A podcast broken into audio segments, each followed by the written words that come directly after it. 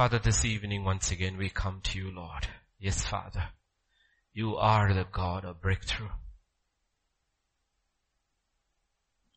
Your delays are not denials. And I know, I know Lord in the church, so many are there waiting for their breakthrough, Lord. They're hung in there, Lord. They waited patiently, Lord. But from the father of believers, Abraham, the walk of faith always is only a walk of faith. Help us to wait until you break through for us. Help us not in our impatience do anything, Lord. Even tonight we pray, Lord, that you will speak to us. If there's anybody who has come here with a heavy heart, with a disturbed mind, that you would speak to us. You would teach us from your word that your thoughts and your ways are forever established in the heavens. It should be established in our lives too, Lord. Speak, Father. For in Jesus' name we pray. Amen. There are some controversial passages in the Bible today.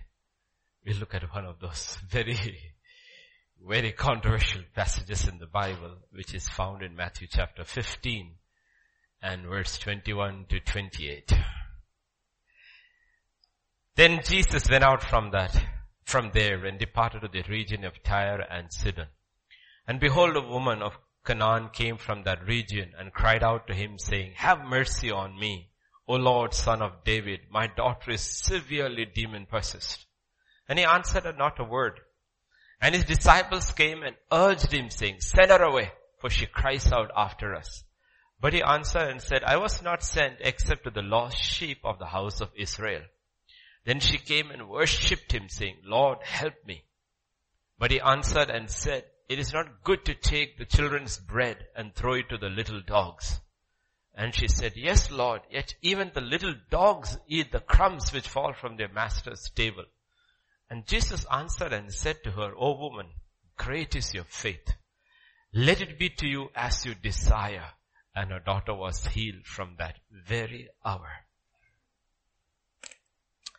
This is one of those controversial passages in the Bible for modern readers. Because in our days, in our times, everyone is trying to be politically correct because we have incredibly sensitive people walking around like on eggshells. So people try to be very correct in their speech. Gender neutral actually now in US. Sin tolerant, we don't want to call it that, but that's what our speech is. So when these people read this passage, this, they they said, did you really call her a dog?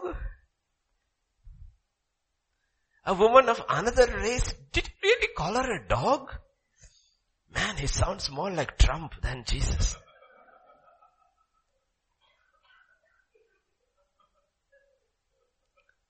Because last week, just last week in Pennsylvania in one of his big meetings, he the President of America uses words like that. No, he said, that sleeping son of a dash dash dash. No. Now we look at it and Jesus is calling somebody a dog.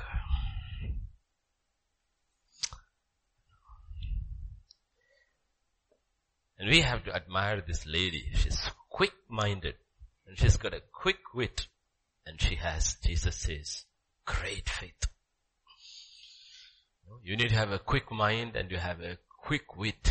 Okay, I know I have told this before, but if you have forgotten, one of those incredible gentlemen was uh, Abraham Lincoln. Was truly, these were truly great men. He had incredible heart, humble heart, and great wit. Let me tell about the humble heart first. Those days you could meet the president of US, okay, so one lady, uh, asked for an appointment and finally she got an appointment and then when she was ushered into his presence, he said, yes madam, what can I do for you? And she said, no, I don't want you to do anything for me. I just wanna thank you for what you have done for the nation. If I'm right, she baked a cake or a cookie or something and said, Mr. President, I just wanna give this as a thank you from a citizen. And record says he started crying. He said, you are the only one in all these years who needed nothing from me but brought something from me, for me. Okay, so you, need to realize what it means to be at that top and the pressure. But he had incredible wit too. I don't know whether it is really his, but it's attributed to him, the British ambassador once visiting the White House and uh, telling President, you know, Mr. Lincoln, the sun never sets on the British Empire. Because the British Empire stretched from one end of the world to the other end. The sun never sets on the British Empire. So he looked up and said, maybe the good Lord does not trust you in the dark. Another story is attributed to him where the French ambassador, I think, was, came into his chambers and he found the president polishing his shoes. And he was shocked and said, Mr. President, in France, we do not. Presidents do not polish their shoes. Then he looked at him and then, whose shoes do they polish? That's called wit, okay? Quick mind and wit. So here you look at that. Jesus says, food from the master's table is not for dogs. She immediately turns around, quick-witted and she said, but Lord, even little dogs eat crumbs that fall from their master's table. That's called quick, intelligent, quick, wonderful response. But tonight we are looking at great faith. Raj leading us ended up with we need a breakthrough. This is a lady who needs a breakthrough. Okay? What makes, what is the difference between ordinary faith and great faith? If I'm right in the entire gospels, Jesus only commended two people for great faith and both were unbelievers. They were not Jews. One was a centurion, another is a Canaanite woman and he both commended them and said, great is your faith.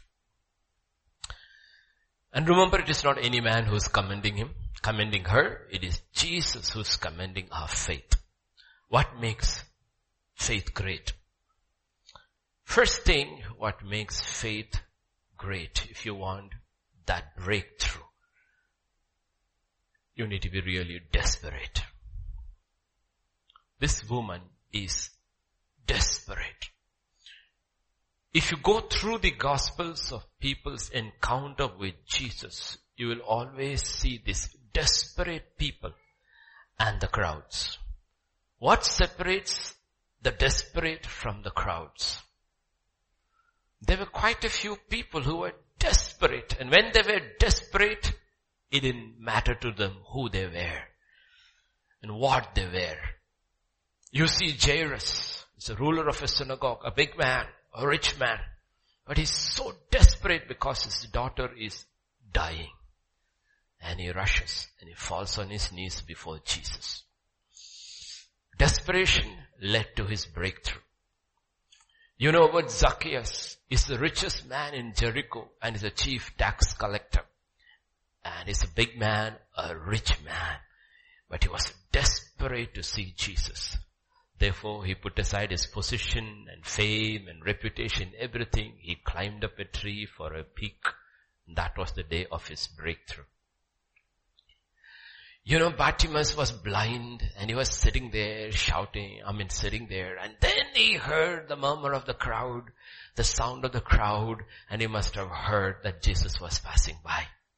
And then he cries out. He was desperate. All the shouts of the people couldn't keep him quiet. He shouted even more louder because he realized, I never know whether he will pass this way again. So he was desperate. We know about the woman with an issue of blood. How many blocks were there in front of her. Everything was against her. Because scripture is very clear. She had an issue of blood for 12 years. Today we will say she was anemic and weak. Absolutely weak. Second scripture says she had wasted all her money, so she's poor. Third, the law is against. The law says if you touch somebody, that person becomes unclean. Fourth, there is a huge crowd where Peter says he's pressing against her. But she is desperate. She's desperate. And here, you have a mother who is desperate. The truth is, until we are really, really desperate, we will not do anything to get through to God. In Jeremiah 29 and verse 12, scripture says, then you will call upon me and go pray to me and I will listen to you. Then you will. Which version is that? Is that KJV? In KJV? Okay. Then you will seek me. Then you will pray. Then I will listen to you. God says, when you seek me with all your heart, you will find me. Now she is desperate and nothing is going to stop her. She's so desperate, the disciples are trying to put her away. Jesus doesn't answer her. If you read the two portions in Matthew and Mark, you will see he actually goes from the street inside. and A Canaanite woman in her desperation follows a crowd of Jewish men. Unthinkable. Unthinkable. Just think about it. A bunch of Brahmins entering into a room and a Dalit woman entering into that house. Think. She's desperate. One man of God said it this way. Christians do not drink of the living water because there is no consuming thirst for God. The situation is desperate, but the saints are not. See, Indians never really prayed until recently. Now they have woken up. Now they strategically have learned to pray because they needed to come to that point where they had only God and nobody else. They had to come. The problem is the first breakthrough comes, people start slackening off again. And God says, go back. Read the book of Judges. If you want to live that way, go in cycles. Okay. We need to realize the situation is desperate, but saints are not. Over and over in the gospel we will see desperate people approached the men of God in the Old Testament or in the Gospels and in the book of Acts. They approached Jesus or the apostles. In some cases you will see that people were so desperate, but they were helpless. Absolutely helpless. There was no way they could reach Jesus or the apostles. So you will see Jesus approach those desperate people. So you will see a Samaritan woman. There's no way she's ever going to find relief in life. So Jesus walks and meets at her point of desperation and sets her free. There's a 38 year old man, crippled sitting by the pool, desperate. But he doesn't even know Jesus. But Jesus knows him. And Jesus will go meet him and set him free. There is a widow at Nain, a place called Nain. And it's the funeral of her son. Her son is died. And scripture is very clear. Her only son. Her only son. She's a widow and her only son is dead. And the cottage is going, the dead body is going, and then there is two groups are coming one side, Jesus is coming, the stream of life. Another group is going, a mourners with a dead body and they clash. The scripture says Jesus stops them, raises the young man back to life and give it to the mother. The woman was desperate, but there was no way she could do anything and Jesus meets. You need to realize, if you want a breakthrough, what differentiates ordinary faith and great faith? There is a desperation. God waits in so many situations until we come to that point because desperation will bring a boldness that was never there before. It will bring a boldness. A boldness not with arrogance but with humility. Not demanding rights but seeking mercy. Scripture says over here, she came, fell at his feet and worshipped him. A boldness seeking mercy, not rights. The writer of Hebrews will tell us in Hebrews 4 and verse 16, sorry, 16. Come boldly to the throne room of grace that we may obtain mercy. But if you notice how believers who know the word pretty well these days, they don't approach with humility. They forget this mercy part. And they're busy confessing their rights. It sounds arrogant in the throne room of heaven. This woman approached with boldness, incredible humility, falling at his feet and crying out for mercy. That's first. Even here, when people use this term boldly and quote Hebrews 4.16, remember, it is mercy. And when you are approaching for mercy, through the Bible, you will see whenever people approach for mercy, the attitude, the heart, and the body language is different. Before receiving mercy, nobody can find grace. Nobody can find grace. We need mercy first. We need mercy first. And she's crying. And she's humble. She's bold. But she's incredibly humble. But today, like I said, we demand grace. We hardly seek mercy. You see, unlike the biblical times, Old or New Testament, 20th century, is so different. We don't realize even us believers for so many years. In so many ways, science, technology and government has replaced God in our lives. In our lives. Just today, two times or three times, we just turned a knob and we had our cooking fire ready.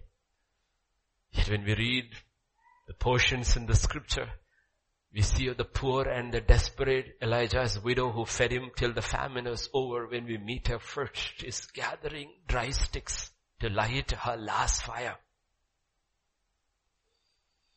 We are never desperate that way.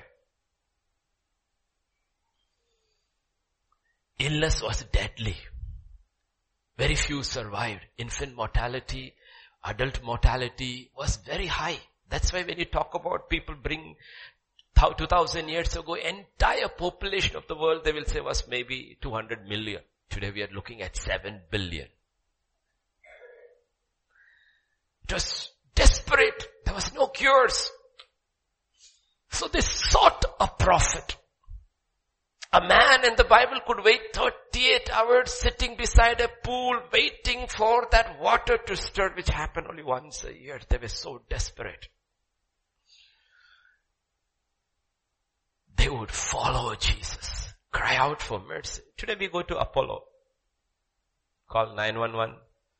Go to Apollo, which is another god by the way.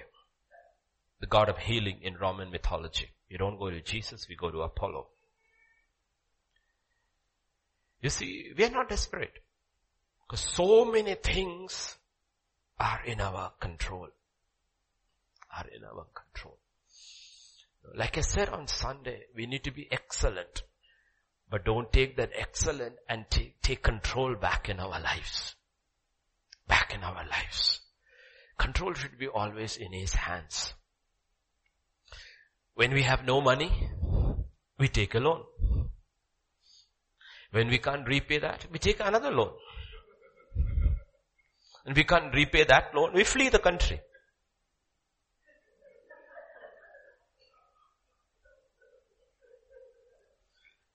See, desperation is rarely there.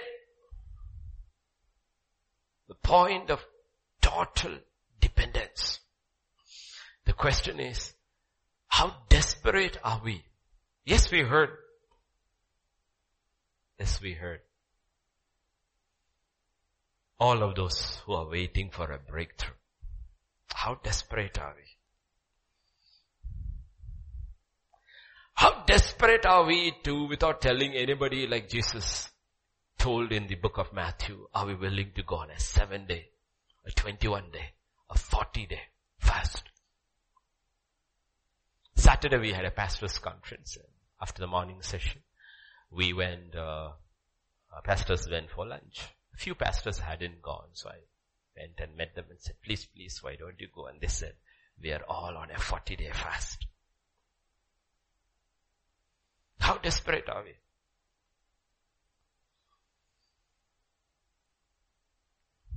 She was desperate and nothing was going to stop her that day.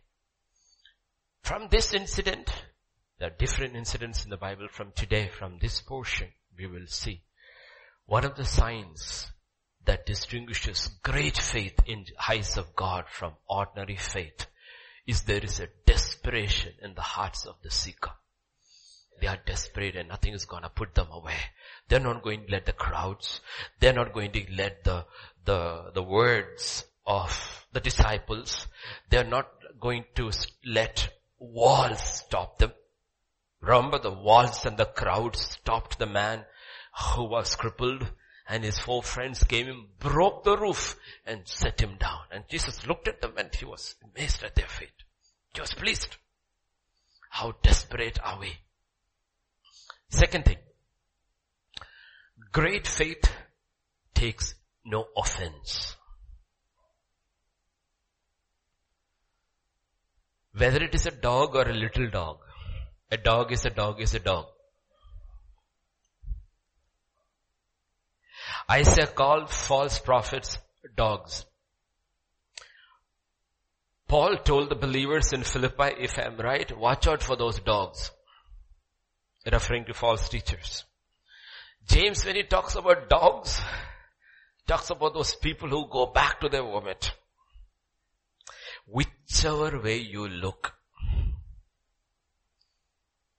whether you are called a Pomeranian or a Doberman or a street dog, it is still a dog.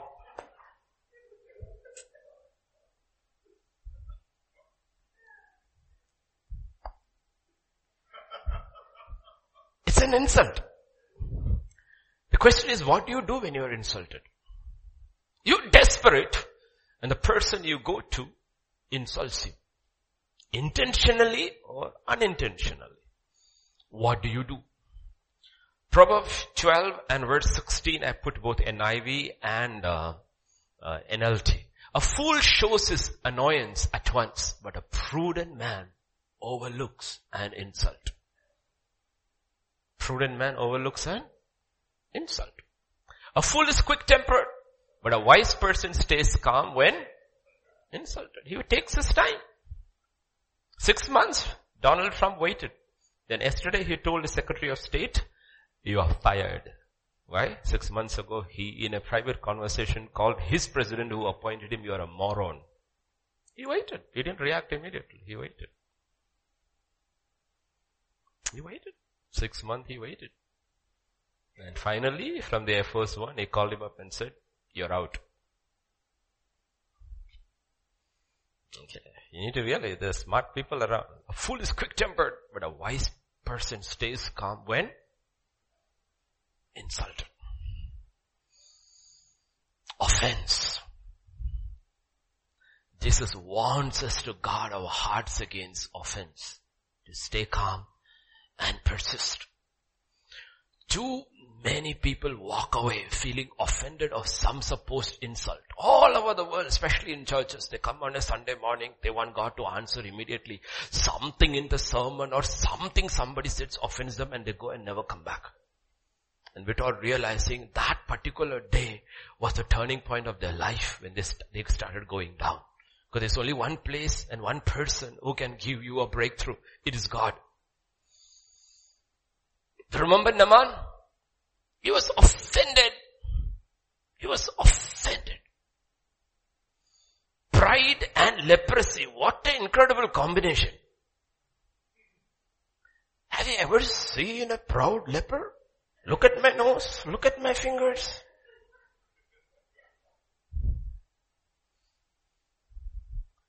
We think trouble will humble people. Not necessarily. In 2 Kings chapter 5, look at him. Naaman became furious. He came and he's standing outside Elisha's house. sends a word. The servant comes and says, my master says, go to the river Jordan, dip yourself seven times, you'll be fine.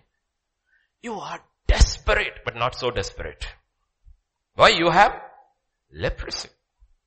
He was furious and went away and said, indeed I said to myself, he will surely come to me and stand and call on the name of the Lord his God, wave his hand over the place and heal the leprosy.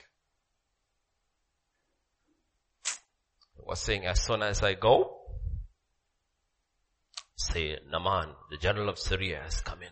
The prophet will come running out. It will be a spectacle. He will call upon the name of his God and wave his hand. And I will be standing like this. Let your God move. Instead, what did he say? He didn't even come out. And he sent a word through a servant. What is that word? Go wash in river Jordan. Compared to the rivers of Damascus, Jordan is like a muddy river.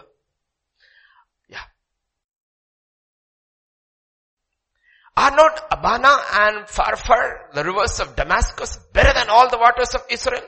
Could I not wash in them and be clean? So he turned and went away in a rage.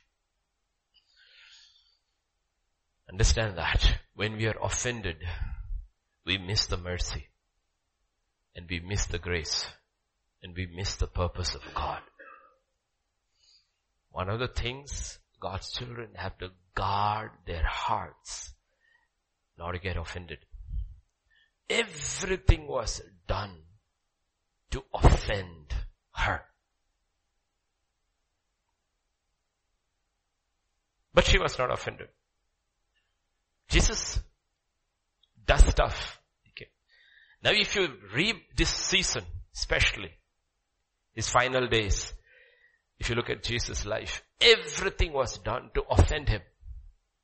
From the time of his arrest till his death, everything was done by the devil through the hands and the lips of men to offend him so that God's plan will fail. But Jesus refused to be offended. He refused to fall into that trap. You see, in most issues, issues dealing with individuals, families, organizations, churches, institutions, etc. Issues are never resolved because people take offense. People take offense. That's why issues are not resolved. That's why scripture says very clearly in James chapter 1 and verse 19, scripture says,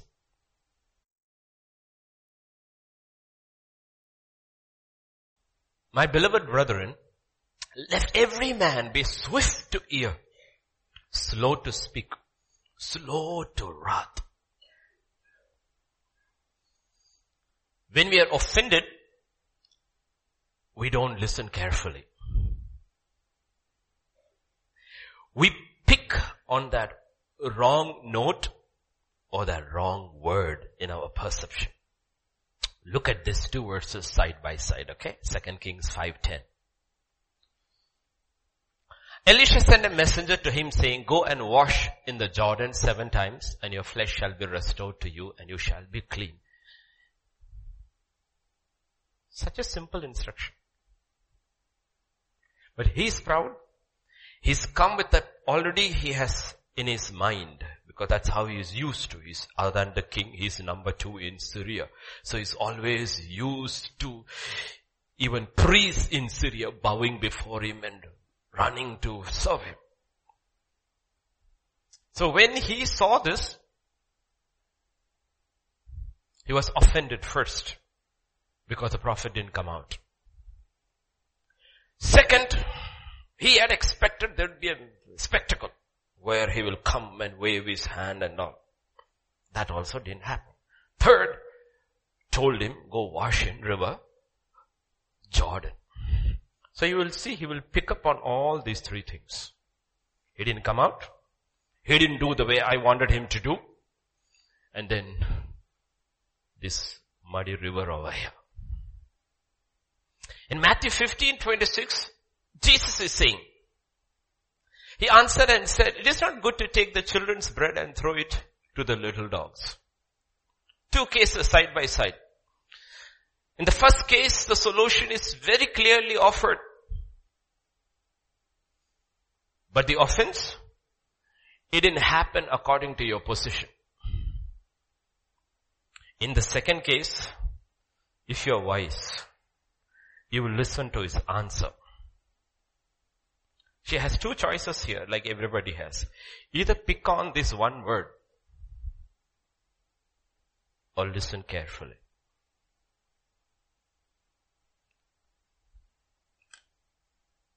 Listen carefully or pick on that word. If you are, like we, we say, I mean in literature, they will teach you. It is called uh, foregrounding and backgrounding. We don't see everything the way we see. Now when you are looking, all the things you have backgrounded, you see me. You don't see the background clearly. That's how our eye operates. That's also the way our mind operates. Okay? We foreground certain things, we background. So if you are a proud person, when you hear this, you will foreground dogs and background the rest. What did he call me?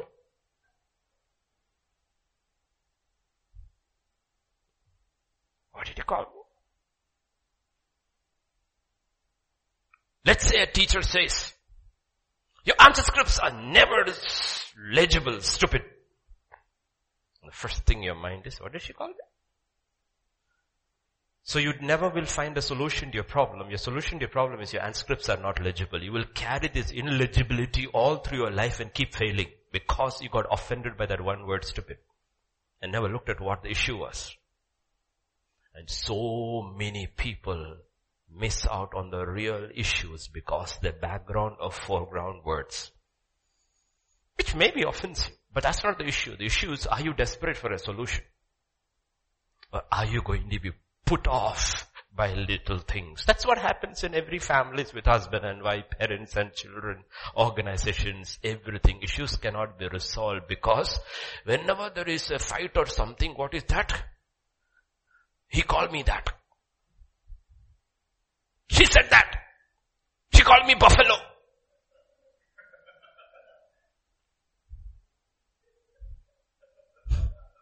It's a common thing in India.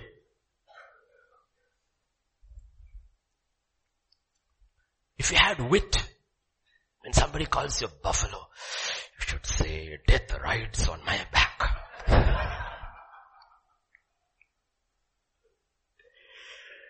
Do you see how we miss it? If you're wise, if you're humble, and you're wise, you will listen carefully. If you listen carefully, first thing you will see is, he is not saying it is impossible. I have hope here. I have hope here. Everywhere there was no hope and suddenly if he had said, Oh, that's not possible. And you go hopeless.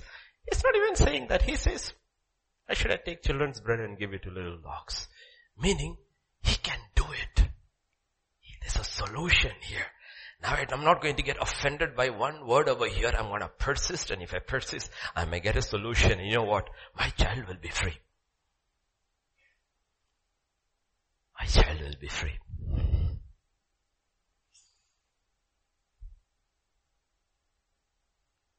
If you're really humble before God, especially, it's absolutely okay if he calls you a dog.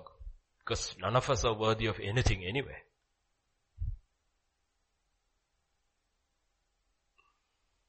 See, you should watch the immigration debate in US. It's find very funny. Why? How people react. You jumped across the wall, you sneaked into another country and you're standing there arrogantly and says, I have rights. Boy, you have no rights. Be humble and say, please, please, I made a mistake. I've lived here for 10 years. I ask for mercy. Please. Instead they're fighting. And you don't get the sympathy of the citizens. Because if you have the sympathy of the citizens, the citizens will put pressure on the Congress, change the law and give them citizenship. Instead, your arrogance never brings you sympathy. Okay. Offense makes you lose sight of the issue. And you forget the target. You forget what are you here for.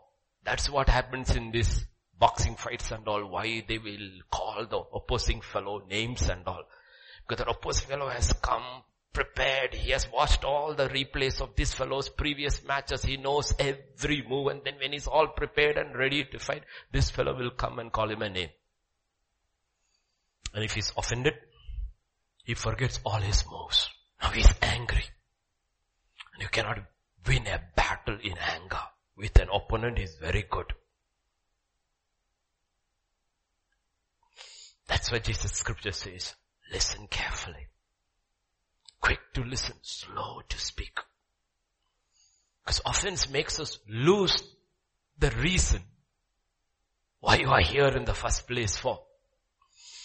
But if you're humble, you will be persistent. You will not allow real or perceived insults to turn you away from the desperate need at hand. She clung to her need. What was her need? I need my child's deliverance. as far as I know, here is one man who can deliver her. And I'm gonna try my best. I'm not going to allow anything. David could have offended when his eldest brother Eliab, if I'm right, and said, I know you are an arrogant fellow. Why did you leave the sheep and come here? You just came to see the sights. He could have got offended and said, you man, I walked all the way from and listened to dad and brought you bread and cheese and you guys are always nasty. So here, take your bread. I'm going back home. He wasn't offended. He said, isn't there a cause? Think about Israel's history if David was offended that day by what his brother said. He just turned away and said, isn't there a cause? And talked to another person and said, what can, what will the king do? I'm willing to fight. How many people in history when we stand before God will see how many people lost their life's purpose because of offense. Offense distract them from the main purpose. Imagine now Numbers 20 and verse 12. Then the Lord spoke to Moses and Aaron, because you did not believe me to hallow me in the eyes of the children of Israel, therefore you shall not bring this assembly into the land which I have given them. What did God say? Moses and Aaron, because of what you did, you will not enter into the Imagine if Moses had got offended. How his end would have been. Okay, I'm not going in. So you take them. I don't care. I'm going on a strike from today. That's how people will. Pastor never comments me. He says that one is good but never says that about me. Okay, I will show him.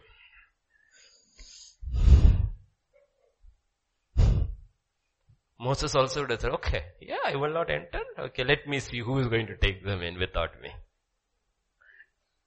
He was not offended. He was not offended at all. He said, all your ways are righteous, O God. Your ways are righteous. So do you see his physical end? God and him walking up that mountain, talking to each other. God showing him the promised land. And then him dying there alone and God burying him. The angel of the Lord burying him. Do you see him coming down from heaven on the Mount of Transfiguration and sees Jesus in his glory with Elijah? Would you think that would have happened if he had got offended that day?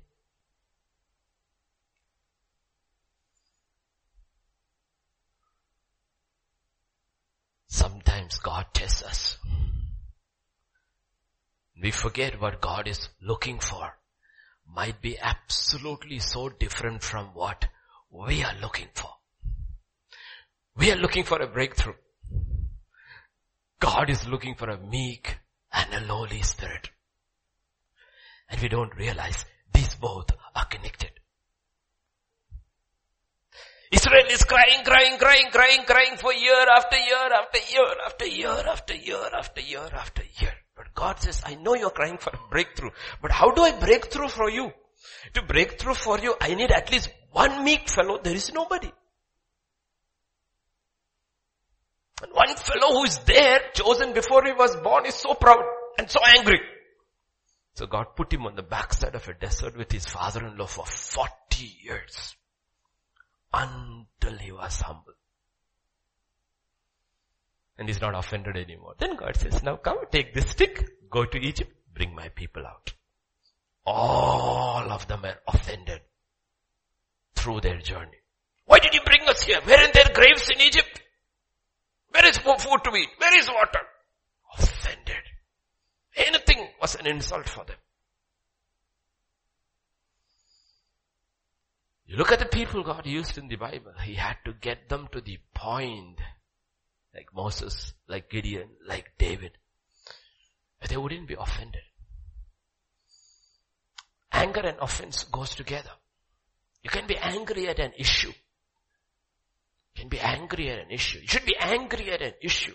But the problem is when you're not angry at an issue, you take offense, you go back at that person. You talk about history, his geography, his biology, his physics, everything. His family history also. Because you're offended. God says be angry. But he said do not sin. She's angry. What is the issue? She's angry at her daughter's sickness. That is what she's angry at. And she's not angry at the one man who can heal her. Let her call me. Let him call me whatever name he want. I know what I want. I want my daughter healed.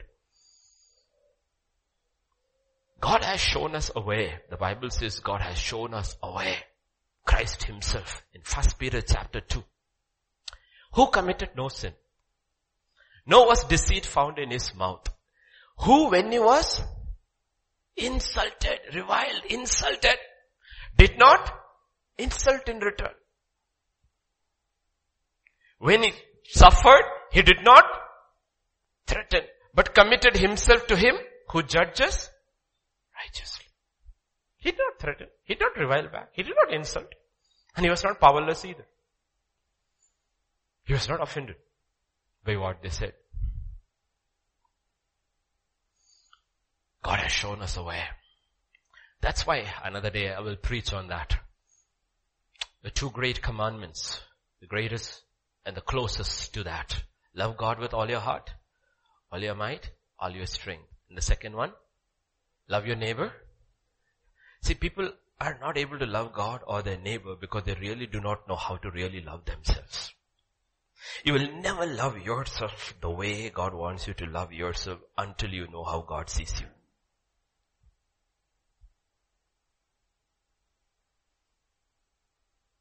All our loves are false. We love our image in the mirror. We love our image in the voices and the appreciation of men. We love all. But that's not what is true. What is true is what does God say about me?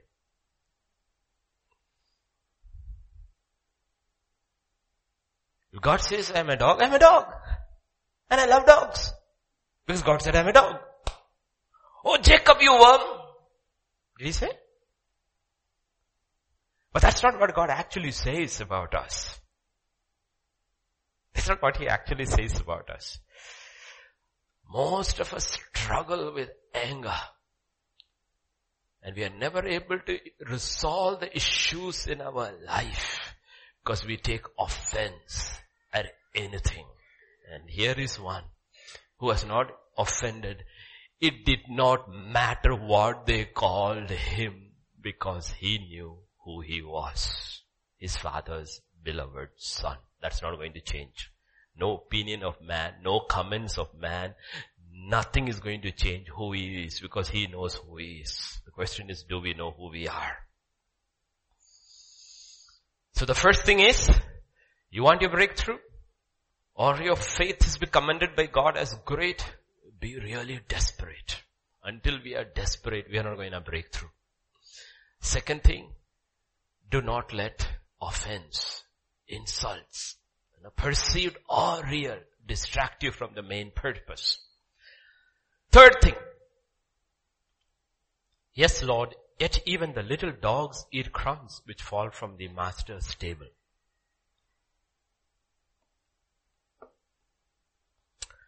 It's very, okay. The, children, they're adults also. How many of you have owned a dog? Me? How many of you owned a cat?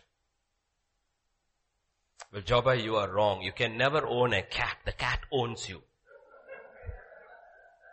You can own a dog. If you have had both dogs and cats, I had dogs and I have had cats.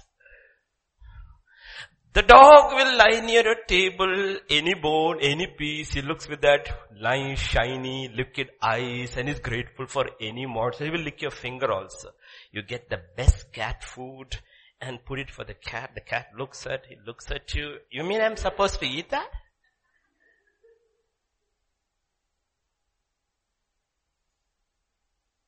That's why if you Google search the Bible, there's no word called cat in the Bible. Plenty times dogs are mentioned. A dog is always grateful for a crumb. Actually, the title of today's message is When Crumbs Are Enough.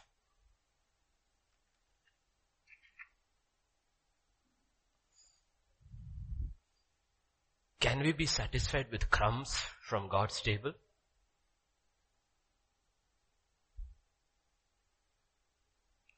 When it comes to receiving God's grace, are we finicky? Are we a finicky cat or a grateful dog?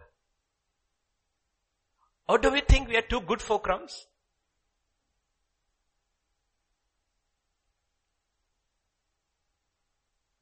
Do we think we are too good for crumbs?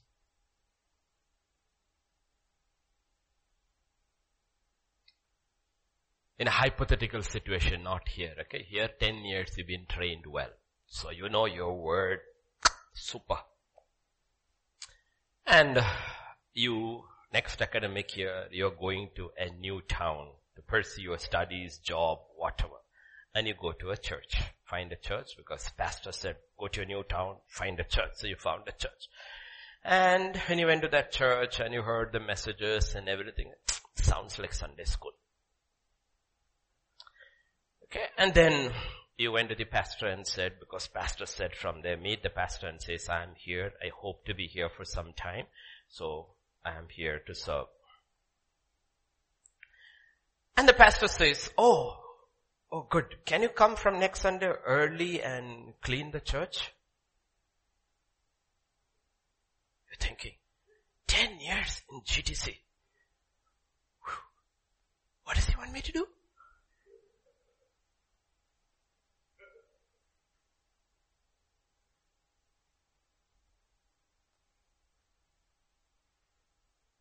I was hoping God would speak to him that next Sunday I need to preach. Do we think we are too good for crumbs? Sometimes we don't understand the context in which Paul writes Philippians 4, 12 and 13. He says, I know how to be abased. I know how to abound. Everywhere in all things I have learned both to be full and to be hungry, both to abound and to suffer need. I can do all things through Christ Jesus who strengthens me. Let it put across in terms of Paul's ministry. Here is a man who has preached to crowds, incredible crowds, who has preached to kings and governors of the Roman Empire, who has stood in palaces, public spaces and preached. Now the only opportunity he gets to preach is to a prisoner in a dark cell or the soldier who's tied to him. He said, I'm okay with crumbs. I like big loaves. But in your divine plan for the next two years, all I'm going to get is a crumb. I am satisfied with that crumb.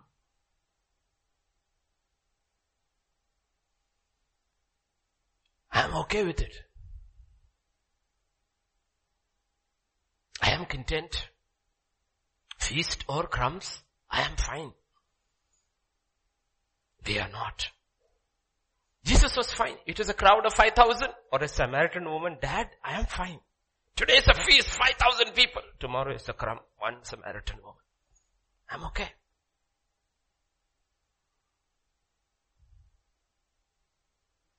I want that song, um, I mean, uh, Isaac Watts, a famous hymn writer of 17th century, if I'm right, wrote this song. Alas, and did this hymn, did my savior bleed and did my sovereign die? Would he devote that sacred head for such a worm as I. You go it's a Methodist hymnal. You go, it, you'll find in hymnals around the world. You go find any modern hymnal where you will find this word anymore. You won't find, they changed it. Because they find it, found it was offensive.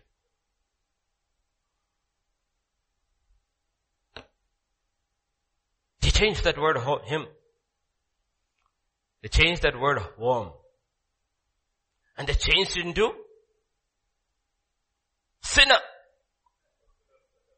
Sinner such as I. And some of the recent ones, even sinner is considered offensive. So they have made it, I'm right, such a man as I. Such as I. Someone such as I. See how things are changing? Things are changing.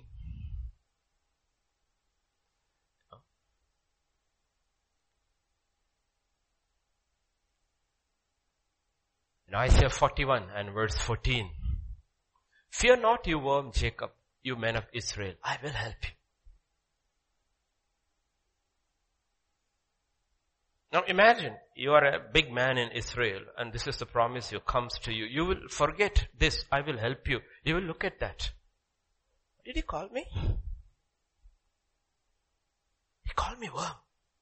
You are desperate. You need help. And he's offering you help, but in the process he called you a worm, because only worms need help.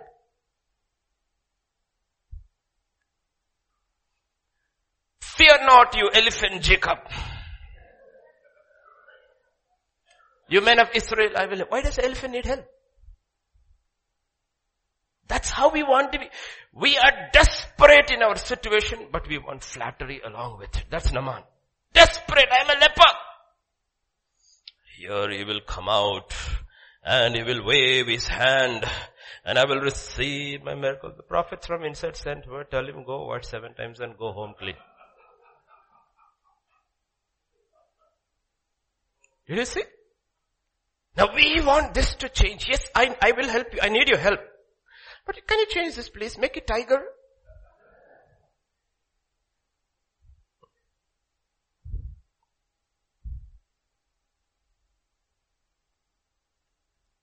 if somebody says her gully mein kutta hai, we get upset. Her gully mein sher hai, we feel very good.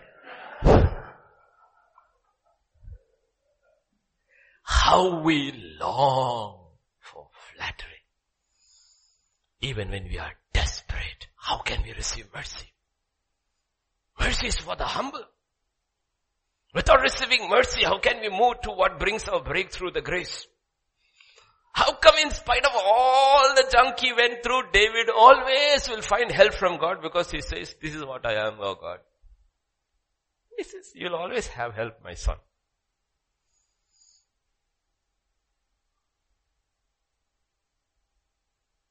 We don't realize this without God. We are not even worms. When worm has a dignity because he was created by God. So if you are without God, you are an atheist. The worm will say, please don't compare yourself with me. I'm a Bible believing worm. You're an unbelieving atheist. It's an insult to my race.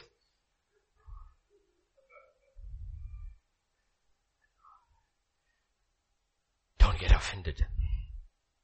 Crumbs are enough. Crumbs are enough. Do you come into the house of God with a desperation saying, Lord, anything you ask me to do is enough. I'm not looking for a place here or to be called to prayer. Anything is enough, Lord. Please touch pastor's heart today or pastor Vijay's heart today where you will tell him that there is this person willing to do anything. A crumb will do. I just want to serve you.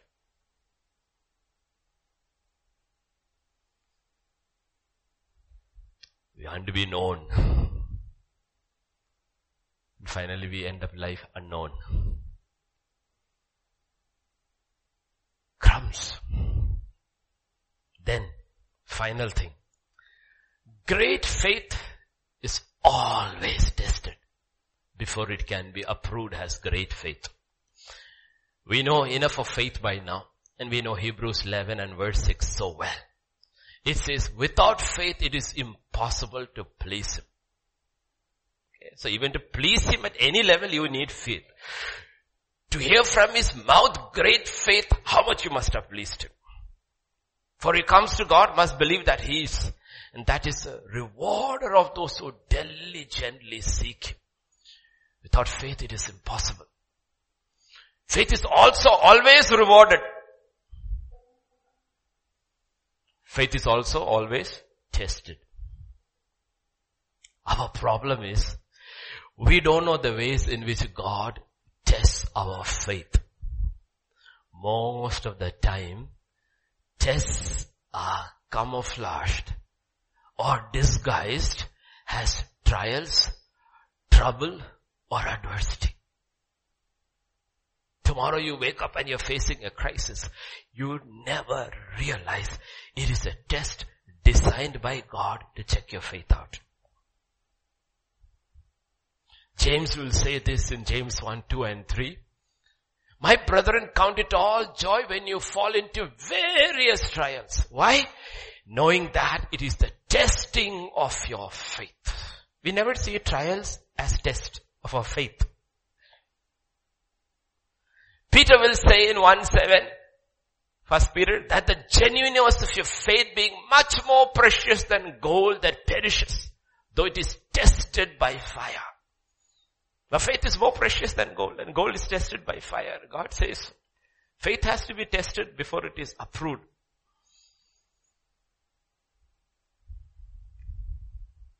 How we act, we often act because we know how we act determines our reputation. But we don't realize how we react shows our character. The man is standing outside. Send word. Syrian general has come. He got a reply. When he reacted, we suddenly realize he's not only leprous in outside, he's leprous inside too.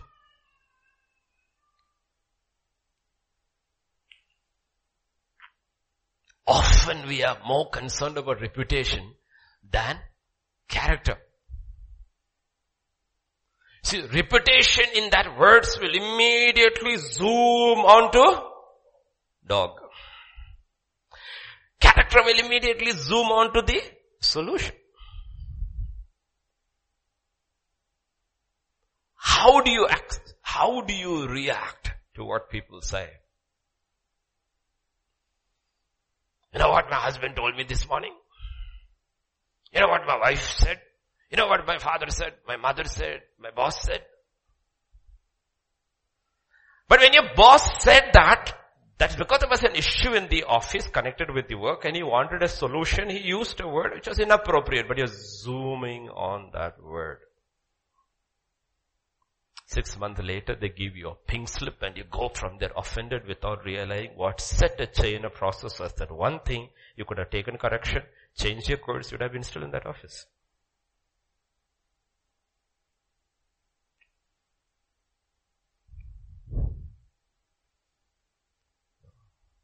Marriages break up. Most relationships break up is because issues are not dealt. Issues are not dealt. What is the issue? Either it could be an issue of finances, it could be an issue of alcohol, the husband is alcoholic, or you have no enough money. You have to look at the issue, and then it's not. When the issues be discussed, words are spoken.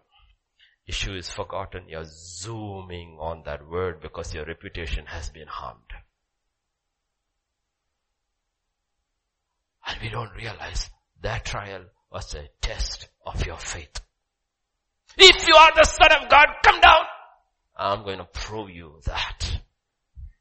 Can you imagine if it was one of our Indian gods? Zoom! The nails would come out. And it would be floating in the middle air and then one chakra will come out and cut everybody's head off.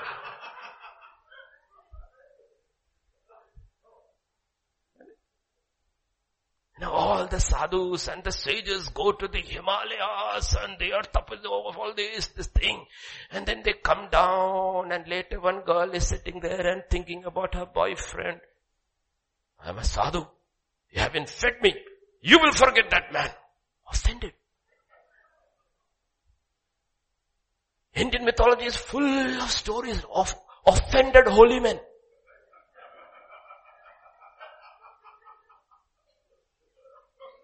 We don't realize churches are full of offended saints. Because God calls us saints. And you forget the issue. And issues are never resolved. Because we are zooming on. Zooming on. That's what Shakespeare will say through Mark Antony over Caesar's dead body. The evil that we do lives after us. The good is often interred with the bones. All the good is forgotten. All the good is forgotten. 15 years of good is forgotten, one word is remembered. And it is going round and round and round in your head. Gone.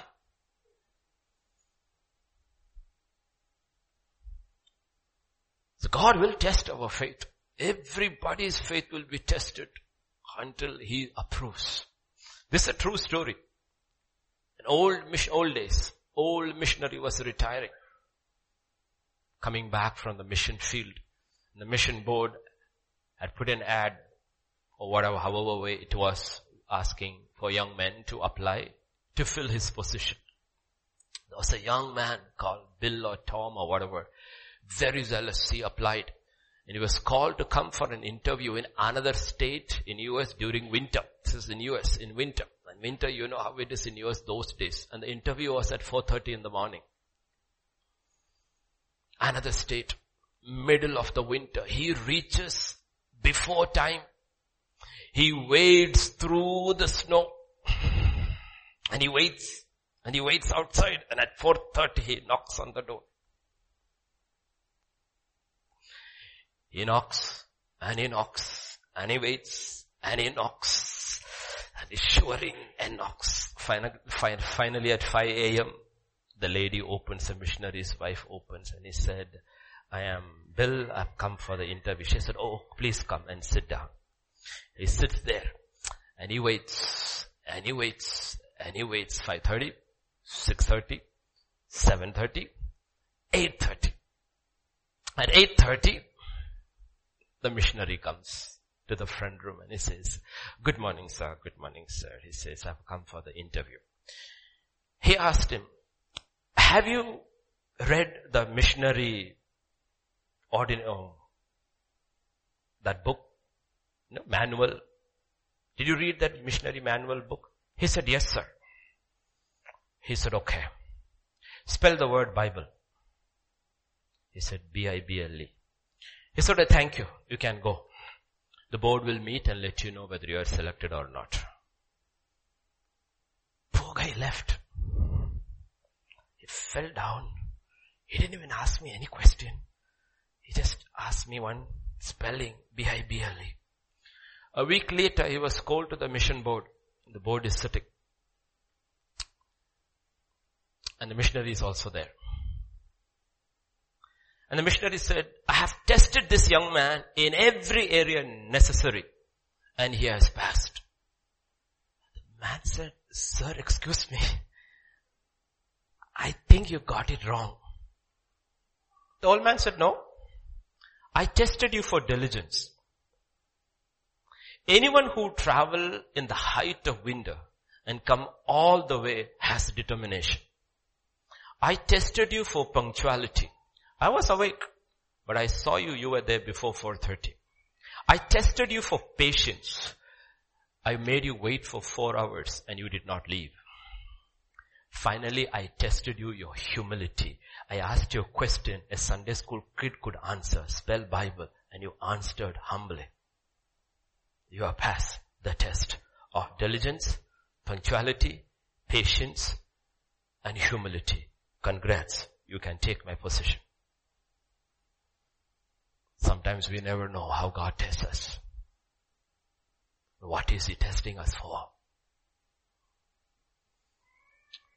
Our problem is when God is testing our faith often, we don't recognize this as a test.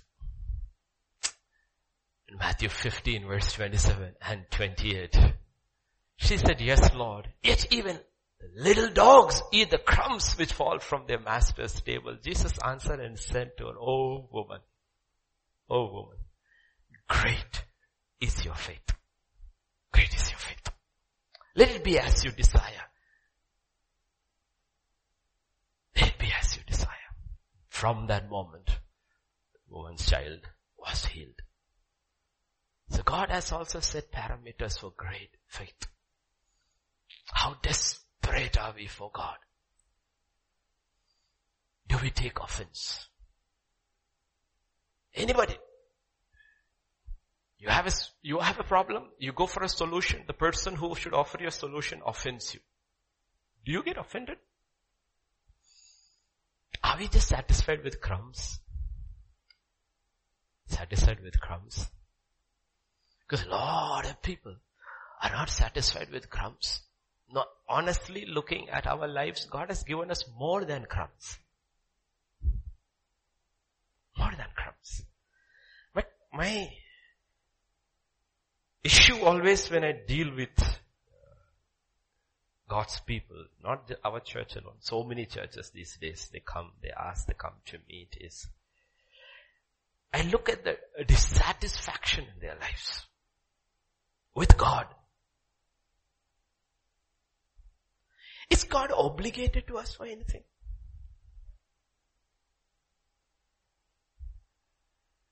Why do we think God owes us anything?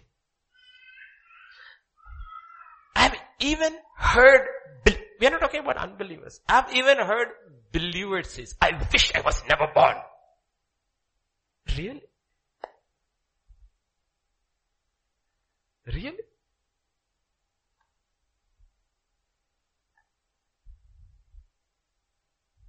Satisfied with crumbs? Do you know where that crumb comes from? Whose table it is? stable it is. Mephibosheth understands. When he meets David, he knows history. Every king will kill the previous king's descendants. And when he says David is asked for me, he is petrified. He says, I am a dead dog. Why do you, why are you mindful of me? I'm just a dead dog. Why are you mindful of me? That's what the psalmist says. Who are we? Who am I? That you are mindful of us. That's why first David looks at him and says, you know what? I'm returning back to you all your father's estate. And I, I'm not satisfied with that. You will sit at my table. Eat like one of my sons all the days of your life. And if I am sitting at that table, with Abraham and Isaac and Jacob and Joseph and Moses and Joshua and Gideon and Elijah. If I get a crumb, it's enough. Let them eat the loaf. They deserve it. To sit at that table, to get something from that table, is an incredible honor, privilege. It's a privilege.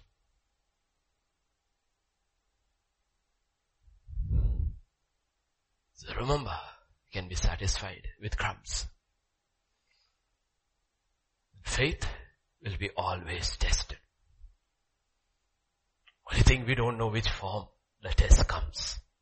Job says, every moment we are tested. Every moment we are tested. What is being tested? Our faith is being tested. So this evening, be desperate for God if you need a breakthrough.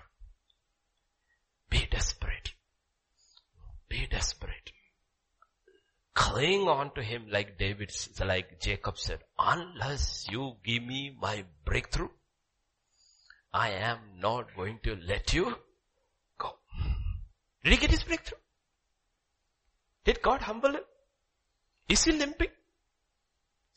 What if God hadn't broken him? Next day he's whole.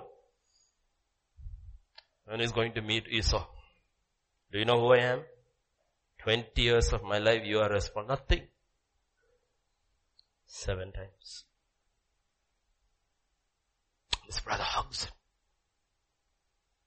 Hugs. And he actually receives mercy. He's got 400 armed men. He says, I don't want anything. I love you, my brother. Go in peace. All because he was desperate for God. His breakthrough came. His destiny changed. History of this world will change. A man who was desperate will become Israel. Till the end of time and after time that never, that name will never go away. That's what God is talking about. So this evening shall we stand up? Shall we pray? Shall we thank God, oh Father, that you have given us the privilege to be your sons and your daughters. It's a privilege, it's an honor. None of us can ever earn it. It's by your mercy and by your grace alone. We come to you, Lord. We thank you, Father. Help us in life not to be offended. Because when we are offended, we wander, missing the solution, missing the answer.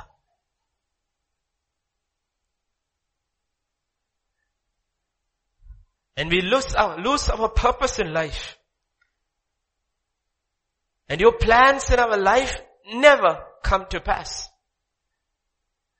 A man crowned and anointed be, to be the first king of Israel was offended by the one line in one song. And he lost his throne. Because he didn't deal with the issue. He was offended. Your word is full of instance after instance of faith being tested, people being approved. Help us to be desperate for you, Lord. Help us not to be offended, oh God.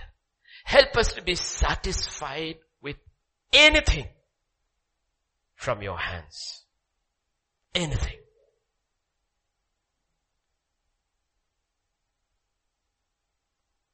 Help us to discern each day that our faith is being tested.